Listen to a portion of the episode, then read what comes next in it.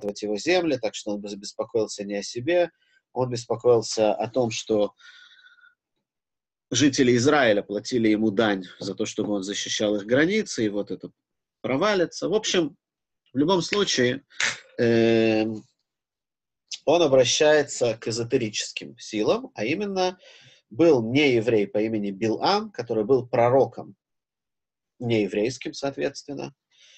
И он говорит, вот ты тоже общаешься с Богом, у тебя там связи, давай, приходи к нам, заплатим тебе много денег, прокляни еврейский народ, прокляни их, и вот они приходят силой слова, силой своей молитвы, своей связью с Богом, ты тоже прокляни их, и тогда у нас все получится против них.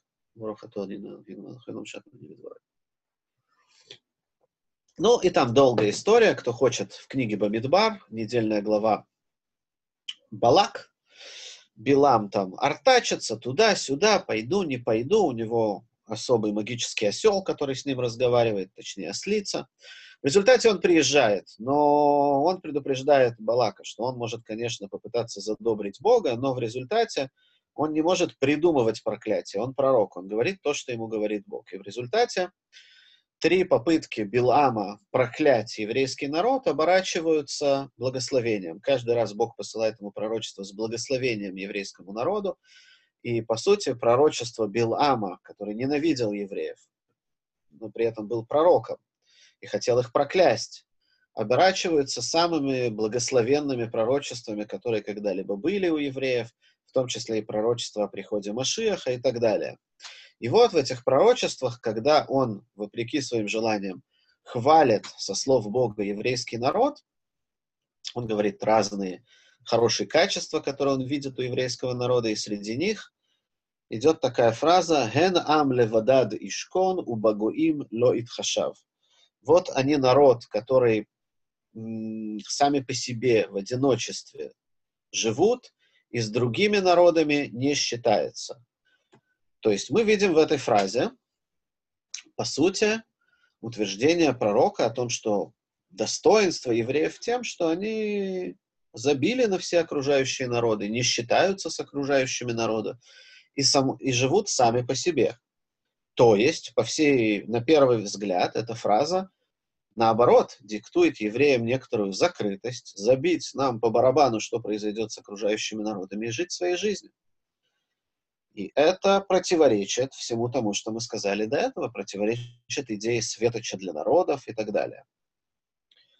То есть встает вопрос, в чем действительно, какая правильная парадигма взаимоотношения евреев и неевреев с точки зрения иудаизма. Евреи — это светоч для народов, или евреи должны э, отстраниться от окружающих народов, о том, что у них происходит, сказать, пускай с ними будет все, что будет, мы должны заниматься своей еврейской темой, своими еврейскими вопросами, и то, что происходит вокруг, нам по барабану, грубо говоря. Ну, пока это нас не затрагивает.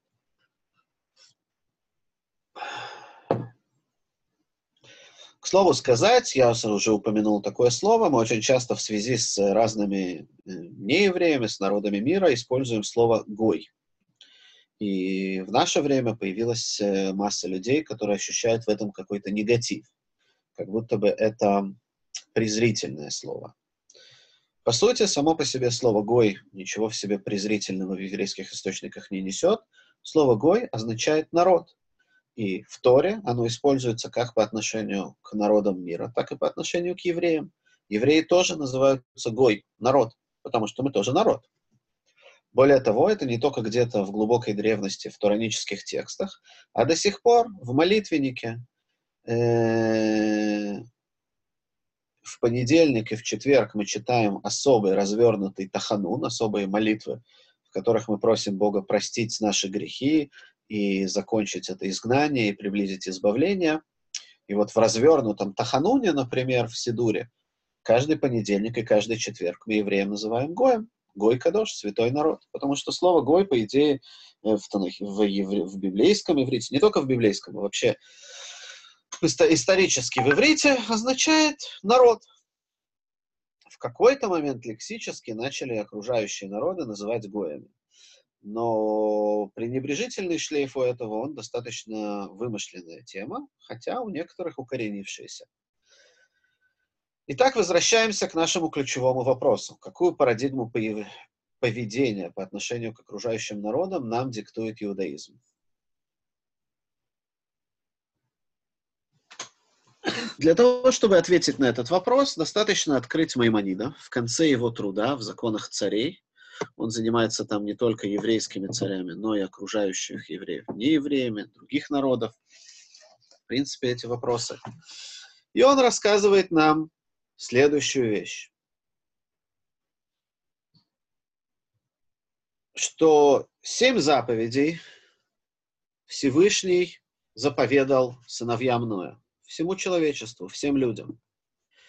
Он их сообщил через Моисея в Торе. И говорит Маймонид, что на еврейском народе, на евреев лежит ответственность распространить соблюдение этих заповедей среди других народов. И это труд по Аллахе, это труд по еврейскому закону. То есть очевидно, что Маймонид здесь подчеркивает, что определенная, достаточно обширная ответственность у евреев есть за, как минимум за распространение семи заповедей среди всех народов. Хотя эти заповеди изначально заповеданы всему человечеству, они заповеданы евреям, идите и расскажите всему человечеству. Они были заповеданы Ноя и через него всем. А на самом деле это спор в Талмуде, есть мнение в Талмуде, что они уже были заповеданы Адаму, как минимум шесть из них и потом вторично заповедано еще раз Ноя. Да, то есть, по сути, люди были их обязаны исполнять еще и до потопа. Это общие заповеди человечества. Так, казалось бы, мы, как евреи, можем сказать, окей, это ваша ответственность, соблюдайте, не соблюдайте, причем здесь мы. Но нет, поскольку Бог это подчеркнул у нас в Торе, Он тем самым обязал нас бороться и беспокоиться о том, чтобы окружающие народы соблюдали эти заповеди.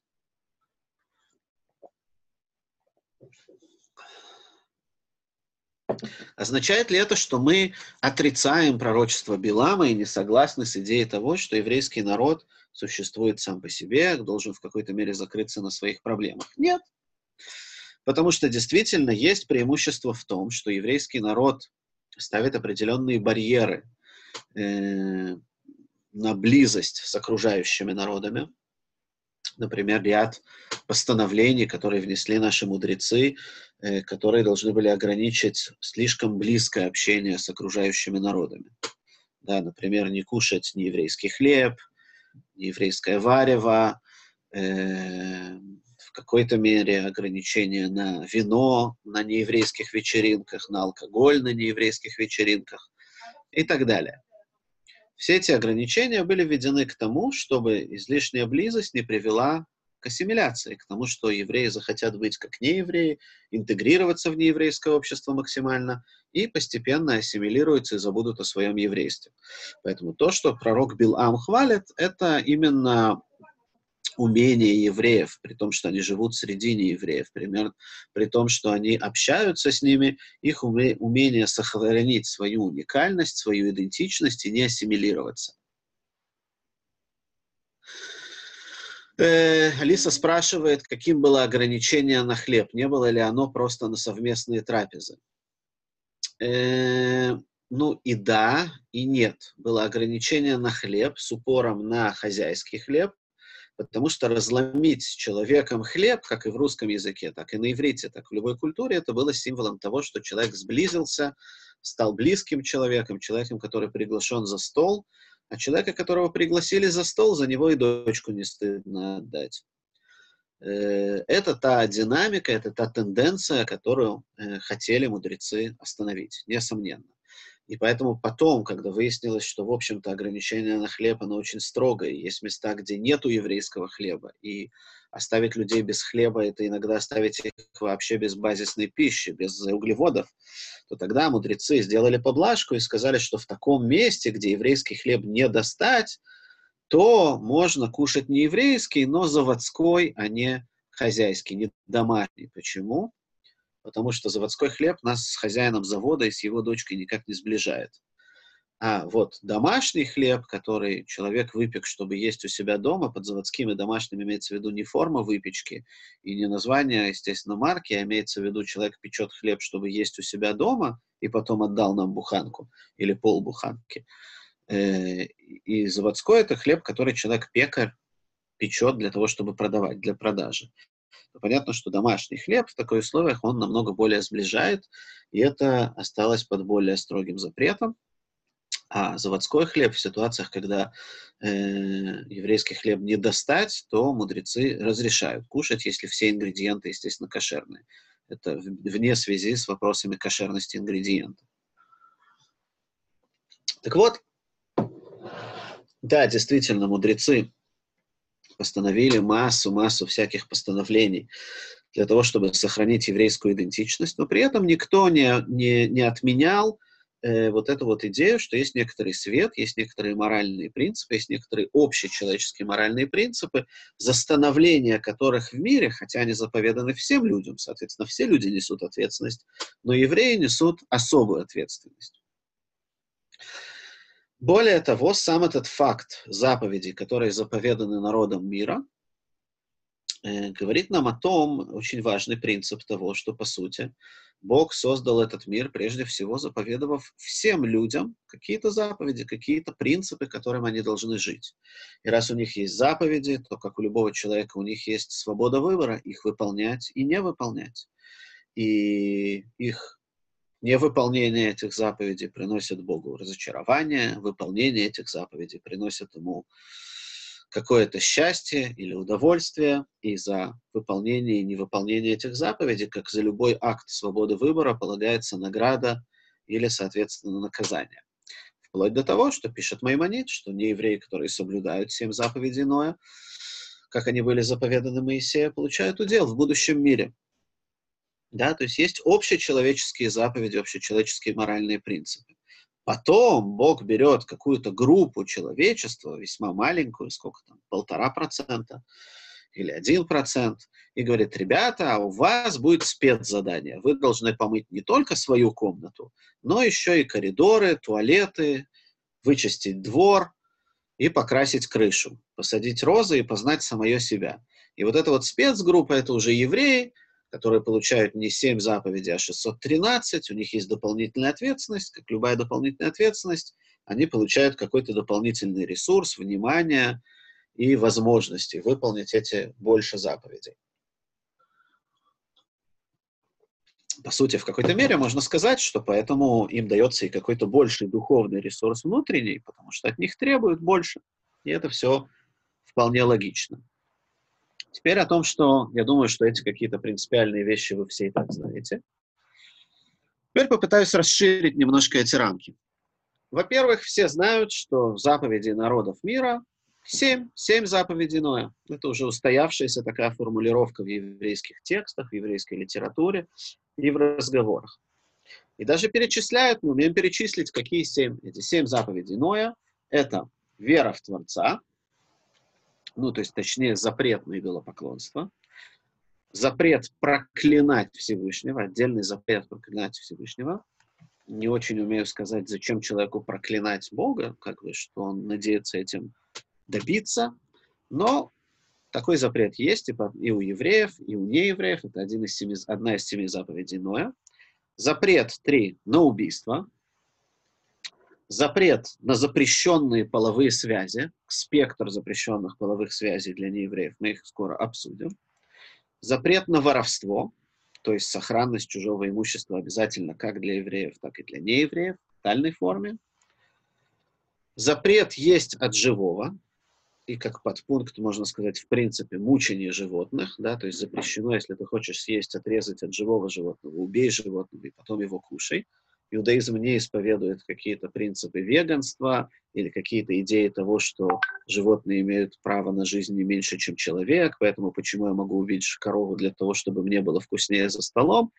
Нет, иудаизм видит мир достаточно иерархически и верит, что Бог создал мир для каких-то вещей, которые делает человек, и наоборот, реализация мира — это через то, что там есть неживой мир, растительный мир, живой мир, и наверху пирамиды человек — и каждый более верхний уровень питается более низкими уровнями, и так весь мир поднимается для реализации одной цели, которую заложил Творец, заложил Всевышний. Вот. Но при всем при этом это не означает, что можно мучить животных, это не означает, что у животного можно отрезать хвост и его зажарить. Его можно отрезать только после того, как животное убили. То есть здесь есть идея, чтобы животное не страдало.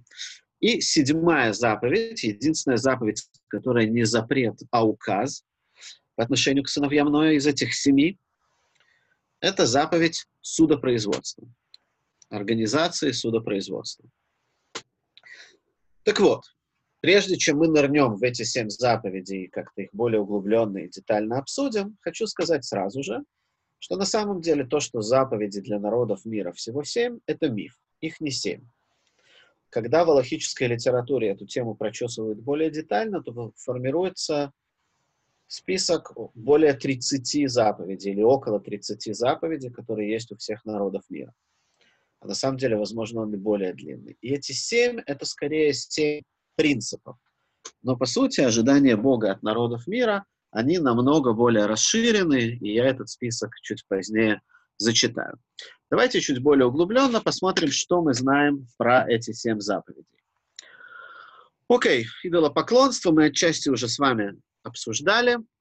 Запрет на идолопоклонство существует как для евреев, так и для неевреев. Хотя мы, когда была первая лекция на тему веры в Творца и запрета на идолопоклонство, я упоминал, что, по сути, есть, э, по некоторым мнениям, есть разница между того, насколько строго этот запрет стоит для евреев и для неевреев в области компаньонства. То есть, разрешено ли самим неевреям верить в Бога и в еще какую-то силу, например, в Троицу. Э, для, не, для еврея это называется компаньонством, то есть ты к Богу подставляешь какого-то компаньона, и это строжайше запрещено. Для неевреев это спорный момент. Возможно, для неевреев шитув, компаньонство разрешено и не является запретом. Э, проклятие Бога не вижу, что здесь нужно э, добавлять. Э,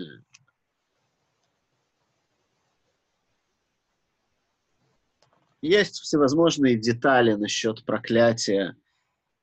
Э, по сути, для того, чтобы полностью нарушить этот запрет, нужно проклинать именем Всевышнего или какой-то кличкой Всевышнего. Ну, в общем, тут есть разные юридические казусы, не очень хочется в них влезать. Э, поехали дальше. Убийство. Э, строжайший запрет забрать чужую жизнь. Запрещено как убивать э,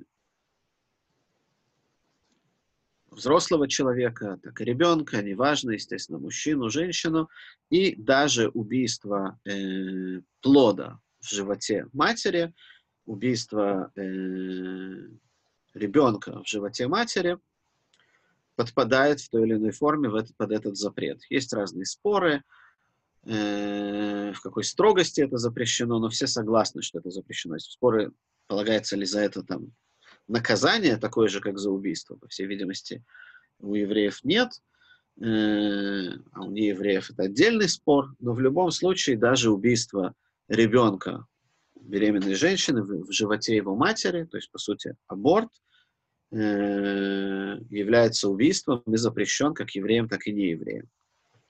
Э, при всем при этом есть определенная разница между абортами и обычным убийством. Во-первых, вопрос с какого момента, да, мы же не скажем, что там, я не знаю, аборт яйцеклетки через 5 минут после оплодотворения – это убийство. Нет, конечно.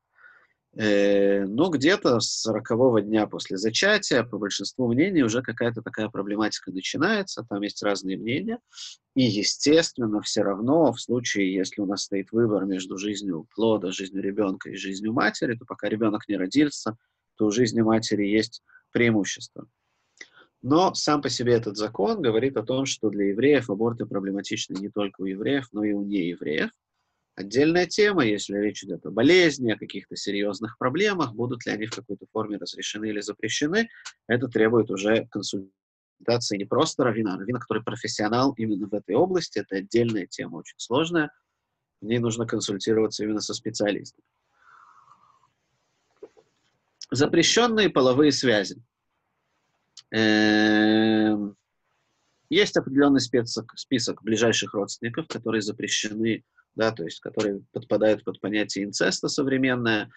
э, запрещена половая связь с, естественно, там, с родителями, с детьми, с братьями, с сестрами. Э, хотя уже насчет сводных братьев и сестер есть некоторая разница между евреями и не евреями. Под запрещенные половые связи подпадает естественное прелюбодеяние. То есть любой половой акт с замужней женщиной подпадает под это понятие, что является замужеством у женщины, у них же нет хупы, нет кидушин. Это еврейский закон оставляет на усмотрение каждого из народов. То есть каждый народ должен, в первую очередь, с точки зрения иудаизма, сформировать институт семьи, да, это уже вне семи заповедей, но обязанность, которая есть у народов, нужно сформировать некоторую церемонию или действие, которое фиксирует брак между мужчиной и женщиной, какое-то действие, которое расторгает брак между мужчиной и женщиной. Торе, в общем, по барабану, что это будет за действие, это решение и усмотрение каждого народа. Но в тот момент, когда оно сформировано, есть понятие семьи, есть понятие института семьи, есть понятие замужней женщины, и половой акт с замужней женщиной, даже если она не еврейка, запрещен Торой. Это одна из семи заповедей Ноя. Э, что у нас есть еще под запрещенными половыми связями? Э, гомосексуализм запрещен, зоофилия запрещена – тоже как подпункты запрещенных половых связей. Воровство. Не знаю, что здесь еще добавить. Воровство запрещено как у евреев, так и у неевреев. И, в принципе, институт э, имущества и сохранности чужого имущества под это будет подпадать и запрет, скорее всего, из наносить вред чужому имуществу. Запрещен как у евреев, так и у неевреев. И соблюдение этого принципа мы можем увидеть, насколько Бог болезненно и трепетно относится к нему, когда мы говорим, что поколение потопа, которые, естественно, были не евреями, да, э, поколение потопа, э, хотя они были ужасно, нарушали запрет запрещенных половых связей, вступали в самые разные половые связи, но, говорит Мидраш, подписание этого поколения к уничтожению произошло именно из-за воровства, именно из-за неуважения к чужому имуществу. Поэтому эта вещь Богу очень болезненно, он от нее реагирует, на нее реагирует, она ему очень принципиальна. И никакую сумму чужую без разрешения нельзя взять.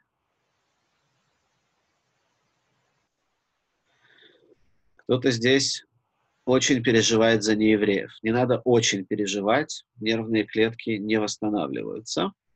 Я подозреваю, что это Виталик, что современные законы тотальной толерантности в вопросах семьи – это адский грех. Ну, по сути, Тора с этим не согласна. Адский он или не адский, я не умею мерить. У меня нет э, какой-то такого термометра, на котором зажигается адский и не адский.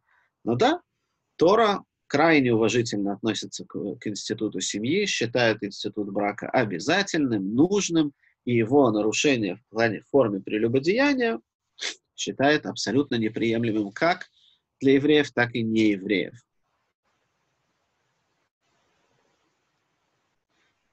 Если в институте брака измена не считается нарушением законов этого института? Не понял вопрос, Алиса, переформулируйте, пожалуйста. Можно голосом. Здравствуйте. Я имею в виду, что если а, в обществе или в каком-то народе а, выход за рамки института, то есть акт не с мужем, а с кем-то там другим, с вождем племени или еще что-то, не, не является нарушением этого института брака. Считается ли это прелюбодеянием? Нет, это не считается прелюбодеянием. Есть определенные моменты закона народов мира, законов народа мира, которые Тора как бы берет, окей, вы решите, что у вас является законом, а мы под этим подпишемся, в какой-то мере это существует, дойдем до этого. Но в вопросах прелюбодеяния или в вопросах, в принципе, запрещенных половых связей, здесь Тора выставляет свой ценз. Точно так же, как в вопросах воровства. Если в каком-то народе мы решим, что, ну, украсть у другого 100 рублей – это нормально. Или там, если он обидел твою любимую девушку, можно у него и украсть. Нет, Тора говорит, нельзя. Неважно, что вы там себе решите, что можно. Да, так вот так, и еще но более чем так, э, не могут просто люди решить, а мы будем жить э, открытым браком. Важно понимать, если вы заметили, что я очень стараюсь, я надеюсь, что у меня получилось, э, не использовать слово «измена». Потому что здесь речь не про измену. Да? Измена — это когда мы о чем-то договорились. Мужчина, женщина женятся, и часть их договора, часть их э, согласия — это что они не будут спать с кем-то другим. И здесь измена — это нарушение этого договора без согласия другой стороны. Э, и она, соответственно, может быть с обеих сторон. В отличие от этого, запрет на прелюбодеяние в Торе — это не вопрос измены даже если вторая сторона абсолютно с этим согласна, может, она даже попросила там вот, у меня не получается, пожалуйста, пойди переспи с кем-нибудь другим. Я хочу, чтобы ты был умиротворенный, счастливый, не знаю, хочу, чтобы мы набрались опыта на стороне. Это абсолютно не связано с темой взаимной измены. Бог запрещает э, такую половую связь. Без связи согласны участники этой связи или нет. Э, так, дальше. Вопрос насчет убийства. Для еврейского сообщества существует N ситуации, когда необходимо убить человека. А как у неевреев? Ну, во-первых, за часть э, несомненно, что еврейское право признает право судить и, и, и убивать, присуждать смертную казнь. Может быть, вещи, за которые полагается смертная казнь. Э, во-вторых, скорее всего, убить человека в ситуации, когда он тебя преследует, э, будет разрешено, и это единственный шанс спастись, это разрешено как еврею, так и не еврею. Э, в-третьих, более сложный интересный вопрос, есть ли формации массового убийства, которые с точки зрения Торы разрешены. Для евреев мы такую штуку знаем. Она называется война. Могут ли евреи вести военные действия? Да, по большому счету в трех ситуациях. Есть очень редкая ситуация, когда есть заповедь воевать, там, идите уничтожьте амаликитян или идите уничтожьте народы, которые заполняли землю Израиля. Эти заповеди в наше время больше не актуальны. Я даже представить себе не могу, как их можно было бы выполнить. Этих народов больше нет. Есть заповеданная война, которую евреи ведут в случае самообороны. И в случае самообороны можно идти войной на противника, который на тебя напал, и там не нужно судить каждого солдата, да, и присуждать его к смерти, а мы просто стреляем по всему, что идет с оружием и идет на нас. И более того, иногда даже гражданское население попадает, мы все знаем, как ведутся военные действия. И это заповедь. И есть у евреев возможность инициировать войну против других народов, не в рамках обороны, а именно наступательную войну, но для этого нужно согласие э, Санедриона, по-моему, нужно согласие пророка, или, ну, в общем, это достаточно сложная процедура у евреев. Но Тора признает возможность войны, соответственно, есть ситуации, в которые евреи могут убивать, и это не будет грехом. Что происходит у неевреев? Грубо говоря, с точки зрения Торы, имеют ли право народы мира воевать? Так, если это оборона, тут нет вопроса, конечно, могут. Но даже в случае наступления э, это достаточно спорный вопрос в аллахических источниках. Есть авторитеты аллахи, которые считают, что в принципе война это зло, и народам мира Бог это запретил. Да и на самом деле евреям он это разрешил только если соберется Санедрин и пророк и решат, что это очень важно и нужно. А просто народы мира по собственному управлению войны, войны вести не должны, и это грех. И есть источники, которые утверждают, что нет, что на самом деле можно доказать из Торы, что Тора признает право народов вести войны, как бы это ни было плачевно один из возможных источников, откуда это доказать, э, Тора в имущественных законах признает э, имущество за победителем. То есть, если есть одна страна, которая захватила территорию другой страны, один монарх у другого монарха захватил э, какую-то территорию, то, по сути, с того момента, как захватнический монарх, э, его власть устоялась, а критерием этого в Аллахе является, что его монета, его деньги становятся ходовыми, то Тора признает имущественное право за победителем. И это влияет, например, как бы пример, который я могу привести так сходу в Аллахе, э, ситуация, в которой Российская империя, э, раздел Польши. И та территория Польши, там, Белоруссии, которой жил Альтеребе, когда зарождался хасидизм Хабад, это как раз 1772 год, тогда же появился Хабад, и тогда же это перешло э, от Польши к, Российской империи. Альтеребе реально в Шурханарухе обсуждает, у кого мы должны просить разрешения, чтобы нарубить ельника к себе в суку, потому что если ты своровал ельник, то ты на эту суку не можешь говорить браху. И Альтеребе утверждает, что поскольку новая власть устоялась, она аннексировала эти территории, то у новых хозяев нужно просить разрешения, а не у старых. Так вот, есть авторитеты Аллахи, которые утверждают, что раз Тора признает переход имущества в, в случае войны, значит, она признает за народами мира в принципе право воевать. Так себе доказательство, спорное, но такая позиция есть, это серьезный авторитет Аллахи, не мне мерить, кто из них прав, кто виноват, э, то есть, ну, кто более прав, кто менее. Эм, могу добавить только, что на все это в наше время наслоится вопрос международного права и как оно относится к военным действиям, и довольно сложный вопрос э, в теории еврейского права, какое место вообще может там занимать некоторое международное право и договоренность, будет влиять, не будет. Это уже совсем отвлеченная тема. Э, секунду, гомосексуальный брак нельзя, мы же так все сейчас решили, что можно. Я, может быть, чуть поздно присоединилась. Да, ты чуть поздно присоединилась. Гомосексуальные браки э, запрещены не евреям, гомосексуализм, зоофилия. Это не важно, брак это или это просто одноразовая половая связь, э, не евреям запрещены. Окей, кого мы еще не обсудили? Воровство. Орган от живого. Окей, я не знаю, что здесь добавить про орган от живого. Кроме того, что эта практика, к сожалению, до сих пор бывает, э, запрет на орган от живого касается животных. Э, он не касается э, рыбы или каких-то морских э, существ, или морепродуктов. Для евреев это менее важно, потому что морепродукты запрещены еврею по законам кашрута. А вот для неевреев это вполне важный вопрос, и им запрещено только орган от живого от животных, не от морепродуктов, не от рыбы. И законы. И вот тут начинается интересно. Седьмое правило, седьмая заповедь, которая указательная, не запрещающая, которая требует создать систему судопроизводства.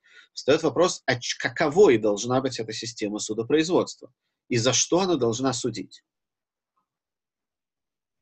И тут есть два подхода. Один подход, что обязанность судить, она за эти семь законов, которые, шесть предыдущих законов, которые мы обозначили или про любое другое судопроизводство, систему законов, которые народ себе установит. То есть, в принципе, право народа, кроме этих шести пунктов, развивать дальше свое законодательство как захотят, и дальше, чтобы была судебная система, которая будет судить, которая будет оправдывать и которая будет, наоборот, наказывать. Другой подход, подход Нахманида, который считает, что не просто народы мира должны создать себе судебную систему, они должны стремиться в ней, чтобы, допустим, имущественное право, не ритуальное, а имущественное право было максимально похожим на то, которое есть у евреев. То есть, если у евреев есть там запрет наносить ущербы, значит, у них должно быть. Если у евреев есть э, законы купли-продажи, давание в долг, кредиторство, то и неевреи должны стремиться к похожим законам, как в еврейском праве. По сути, это очень интересный э, спор, уже выходящий за рамки отношения э, между неевреями и Богом, и касающийся, в принципе, как Тора смотрит на, в принципе, как мы смотрим на, на систему имущественного права и межчеловеческих законов в Торе, как на некоторую систему, которую Бог заповедал евреям, но не обязательно верх моральности, не обязательно то, что, к чему должны все люди стремиться. Или мы смотрим на эту систему как на систему идеала моральных взаимоотношений, к которому все человечество должно стремиться. И это спор Маймонида и Нахманида, который, в принципе, выходит за рамки вопросов э, закон, законов сыновей Ноя, он касается, в принципе, даже нашего еврейского отношения к той части иудаизма, которая называется законы между человеком и ближним. Являются ли они неким идеалом или некоторой э, сугубо специфической еврейской внутренней системой. Э, многие из равинских авторитетов упоминают э, в обязанности или среди обязанностей э, создание судопроизводческой системы и арбитраж, развитие арбитража, развитие того, чтобы люди могли договариваться, а не только засуживать друг друга. Есть ли какие-то обязанности, заповеди, данные другому конкретному народу, помимо евреев? Которых бы не было у евреев, я таких не знаю. Которые есть у евреев тоже, да, по некоторым мнениям. Маймонид, например, считает, что заповедь обрезания дана всем потомкам Авраама и потомкам Ишмаэля тоже, а не только потомкам Ицхака. Другой вопрос, как кто-то может определить, что он потомок Ишмаэля. Достаточно ли традиция арабов, что они потомки Ишмаэля? Да, э, это уже другой вопрос. Но Рамбам так пишет, что, по сути, все потомки Ишмаэля должны э, делать обрезание. Как я уже обещал, я расширю несколько список заповедей. И вот у меня здесь есть, я уже, извините, но список из 30 сходу не запомню. Здесь есть ряд расширений этого, показывающий, что на самом деле заповедей намного больше.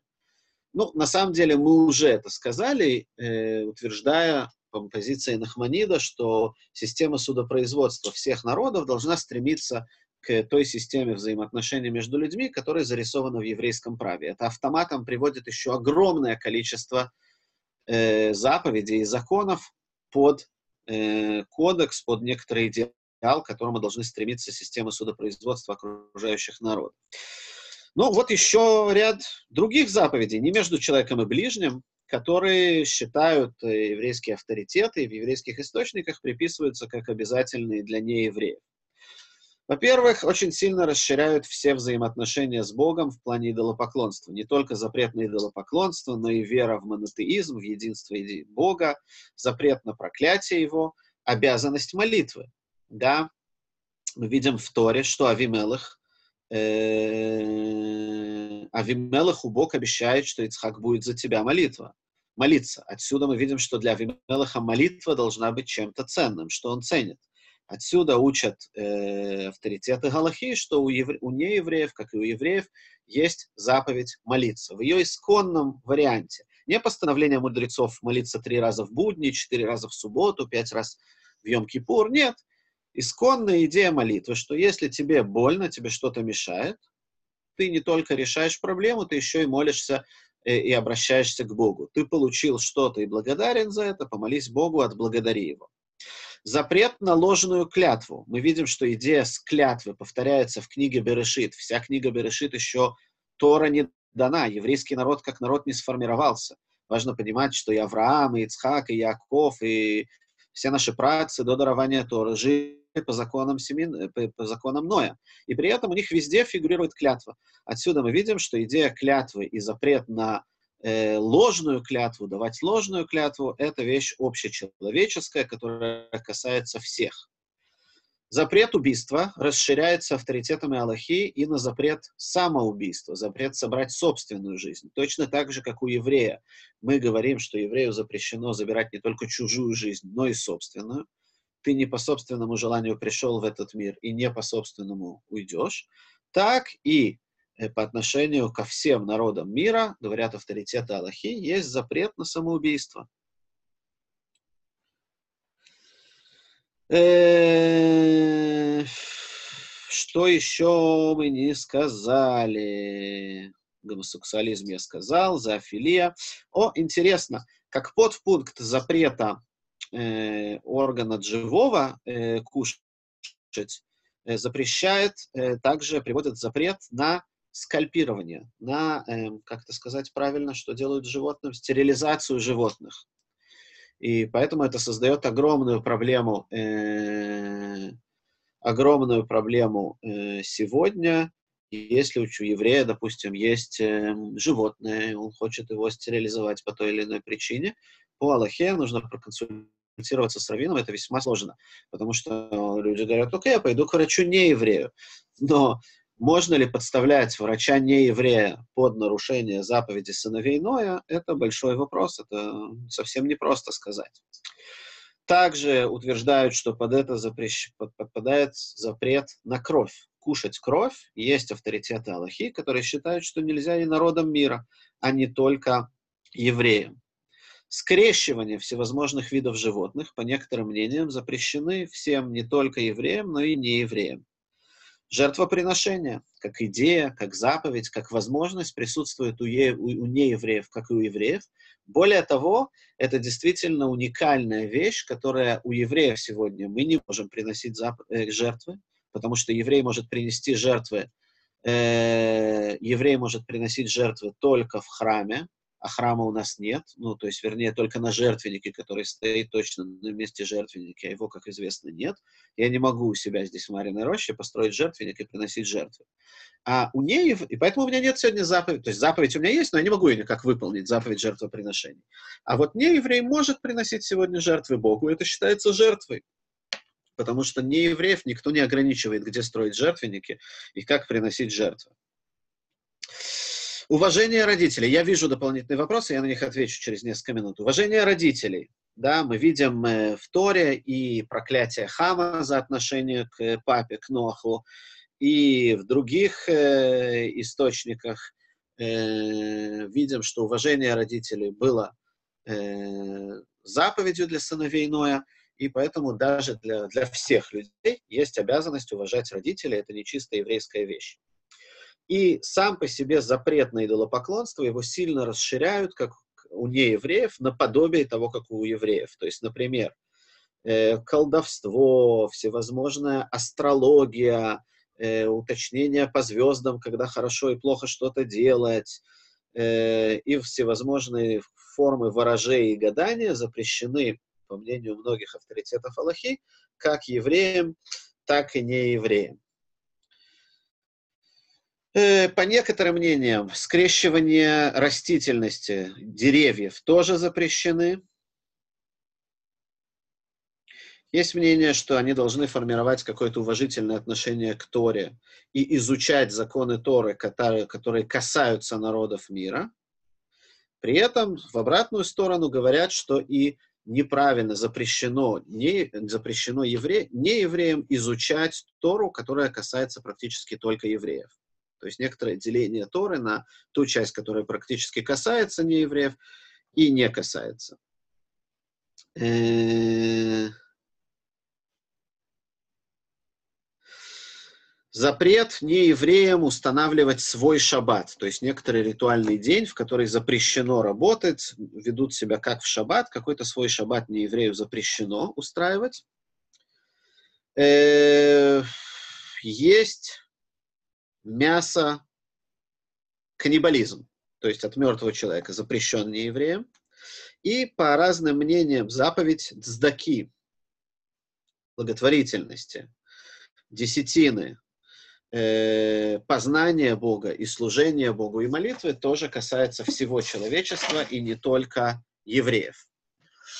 Вот такой вот широкий спектр. Понятно, что если мы сюда включили сейчас познание Бога, то, соответственно, влезает вся философия, все, что мы пытаемся разобраться в отношениях человека и Бога. Может быть, большая часть э, учения хасидизма сразу попадает под понятие познания Бога, по тем мнениям, по которым это познание — это обязанность общечеловеческая, а не чисто еврейская идея. Так, что у нас здесь собрались? Какие вопросы? Каким образом евреи несут эти знания в массы? По большому счету, самый простой вопрос, ответ никаким. Потому что в результате двух тысяч лет преследования евреи, э, да, то есть, ну, есть степень ответственности. Например, как в Цдаки, да, нужно дать любому нуждающимся. И даже не евреям нуждающимся нужно давать цдаку. Но у меня не хватит столько денег дать на цдаку. Значит, я должен дать, если я свою цдаку разделю всем, каждый получит так мало, что ему даже на спичку не хватит. И есть круги ответственности в Цдаки, да. Самая первая ответственность – это мои ближайшие родственники. Дальше мои дальние родственники. Дальше члены моей общины. дальше другие общины моего города, дальше евреи моей страны, дальше евреи в общем, дальше там еще кто-то. Да, то есть мы строим какие-то круги ответственности и говорим, что чем ближе круг к тебе, тем твоя ответственность выше. Так и с заповедями. Последние две тысячи лет евреи с трудом справлялись с возможностью, как бы нас не задавили и как бы нам дали соблюдать иудаизм. И как бы нас там не заставили, не дай бог, креститься или принять ислам или еще что-то подобное, или просто подохнуть.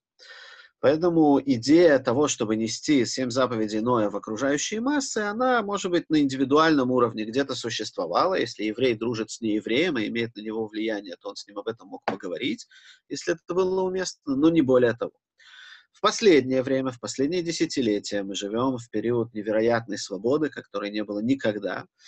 Э, и евреи, люди, у людей есть права свобода голоса, люди могут распространять идеи, люди могут делиться идеями, то сегодня, несмотря на последние десятилетия, Любавический Рэбе это подчеркивал, стало все более модно и более важным распространять семь заповедей Ноя, распространять эти общечеловеческие ценности среди народов мира. И есть институты, которые этим занимаются у евреев. Есть люди, которые сделали это делом своей жизни. Забейте в Википедию Ноахиды, есть э, уже сообщество неевреев, которые решили для себя, что они следуют еврейским законам и изучают их.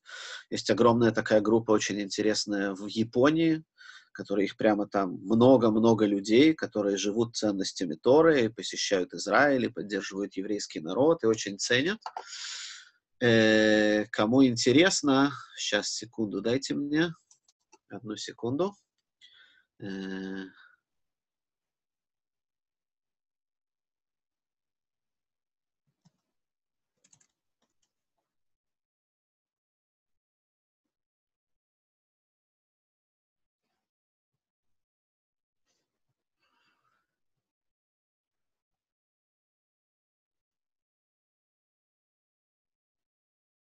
Одну секунду, я не исчез, одну просто подождите одну секунду. Сейчас я попробую одну вещь сделать, показать вам.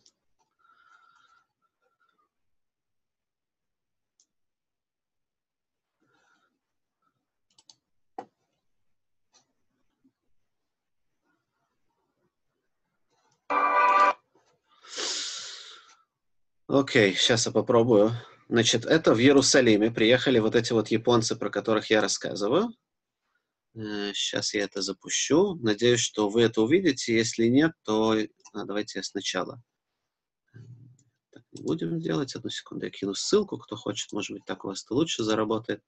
Просто посмотрите этот ролик. Это израильский раввин. Э, довольно интересный. Правда, на мой вкус очень либеральный, но многие его идеи очень интересные. Кто хочет, нажмите в, чат, в чате ссылку. А кто хочет, я сейчас сделаю демонстрацию экрана. Может, это сработает. Они собрались в Израиле в один из своих приездов, пригласили этого равина, и вот как это выглядит. Это на иврите. Это иврит, чтобы вы понимали.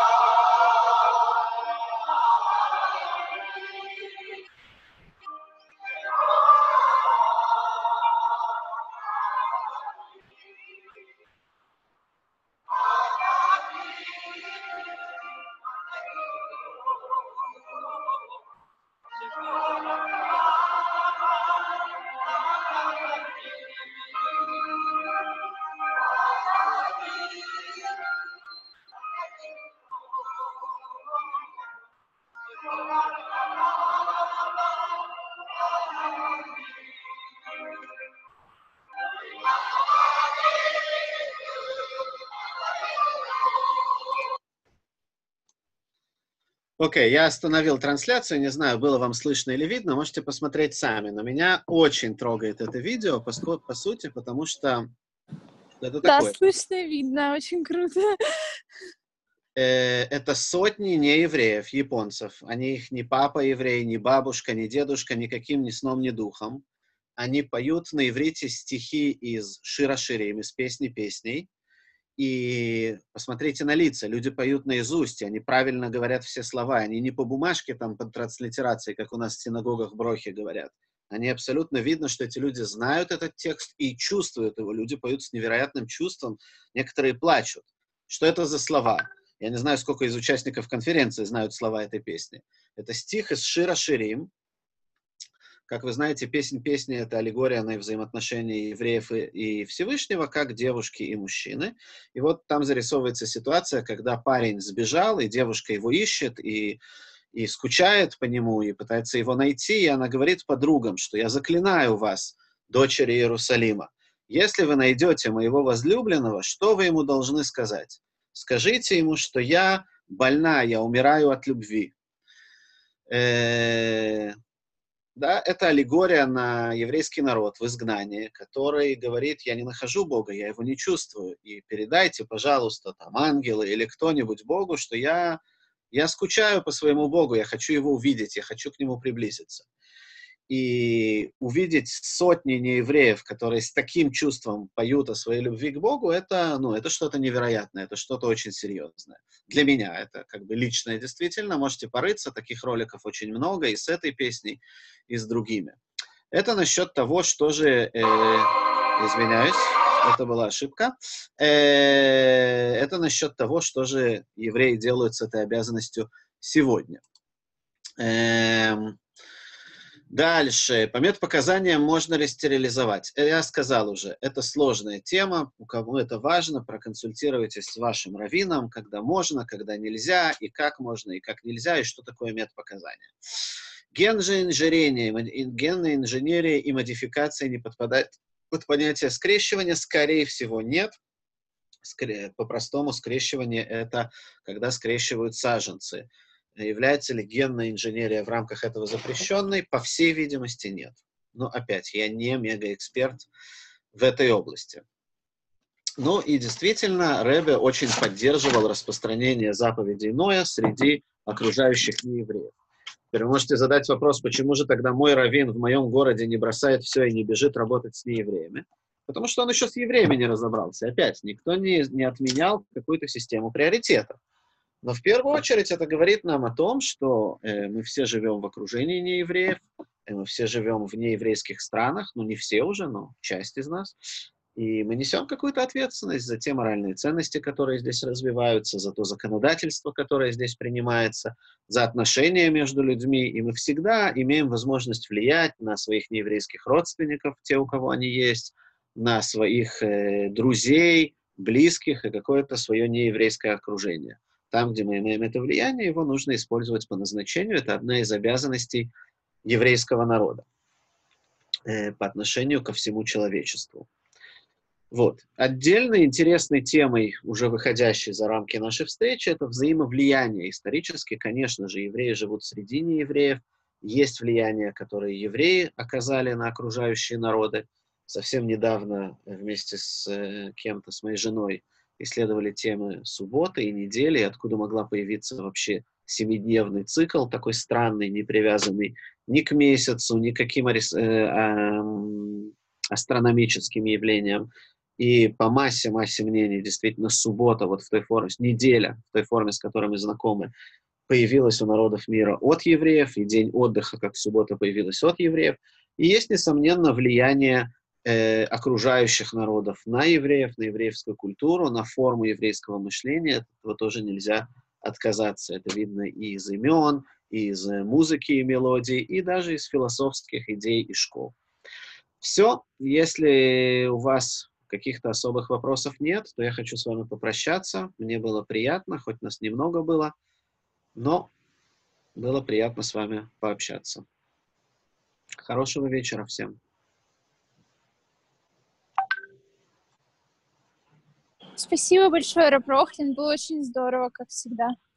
Вам спасибо за внимание.